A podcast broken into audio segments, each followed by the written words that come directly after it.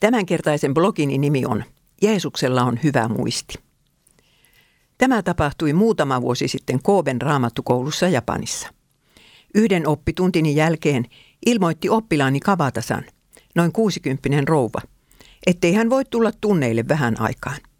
Hänen 87-vuotias tätinsä makasi nimittäin kotonaan syöpään kuolemaisillaan. Nyt sinulla on mahdollisuus kertoa tädillesi Jeesuksesta, kehotti Kavasan, Kavatasan ja hänen luokkatoverinsa. Mitä ihmettä minä osaan kuolevalle ihmiselle sanoa, tämä hätäili.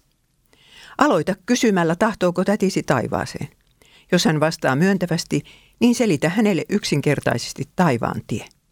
Ota vaikka jokin lasten kuvakirja mukaasi. Sellainen, jossa kerrotaan Jeesuksen kuolemasta ja ylösnousemuksesta. Neuvoin minä, raamattukoulun opettaja. Muutaman päivän kuluttua Kavatasanilta tuli riemullinen sähköposti, joka sai kyynelet nousemaan koko luokan silmiin. Täti oli yllättäen tunnustanut, että hänet on kastettu anglikaanikirkossa seitsemän vuosikymmentä sitten. Seitsemän. Eikä Kavatasan ollut tiennyt koko asiasta yhtään mitään.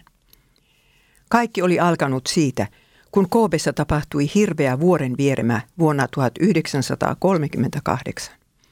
Tädin lapsuuden koti jäi silloin mutavyöryn alle ja hänen vanhempansa kuolivat. Kuusi lasta jäi kodittomiksi orvoiksi. Silloin otti isosisko nuorimman sisarensa, siis tämän nyt kuolemaisillaan olevan tädin, mukaansa anglikaanikirkkoon, jossa heidät kastettiin vuoden kuluttua mutavyörystä. Täti ehti olla seurakunnan toiminnassa mukana kymmenen vuotta, ennen kuin hän meni naimisiin buddalaisen miehen kanssa. Kirkossa käyminen loppui siihen. Kavatasan riemastui kuullessaan, että hänen tätinsä oli kastettu ihminen ja alkoi lohduttaa häntä evankeliumin sanalla. Ja niin hän siinä sitten kävi, että tuo vanha nainen kuoli kolme viikkoa myöhemmin Japanin virsikirjan tunnetuinta virttä hyräillen. Itsukushimi fukaki tomonaru Jeesu jo.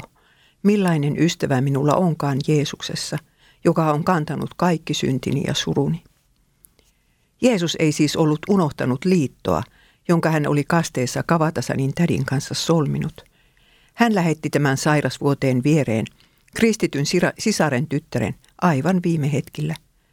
Ja niin etsi hyvä paimen kadonneen lampaansa uudelleen ja sai kantaa hänet harteillaan taivaan kotiin. Miten suuri lohdutus tähän tarinaan sisältyykään Jumalan valtakunnan työntekijän kannalta?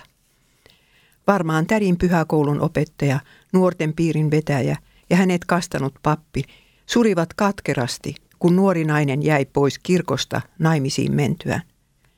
Kylvetty sana ei kuitenkaan hävinnyt olemattomiin seitsemässä vuosikymmenessäkään, vaan kantoi sadon iankaikkiseen elämään. Uskon, että Jeesus haluaa rohkaista jokaista pyhäkoulun opettajaa, joka tätä blogia kuuntelee. Sinun työsi on niitä tärkeimpiä töitä seurakunnassa. Lapsen sydämeen kylvetty siemen ei koskaan katoa. Ja varmasti vapahtaja haluaisi kutsua uusiakin ihmisiä tähän palvelustyöhön taas uuden vuoden alkaessa.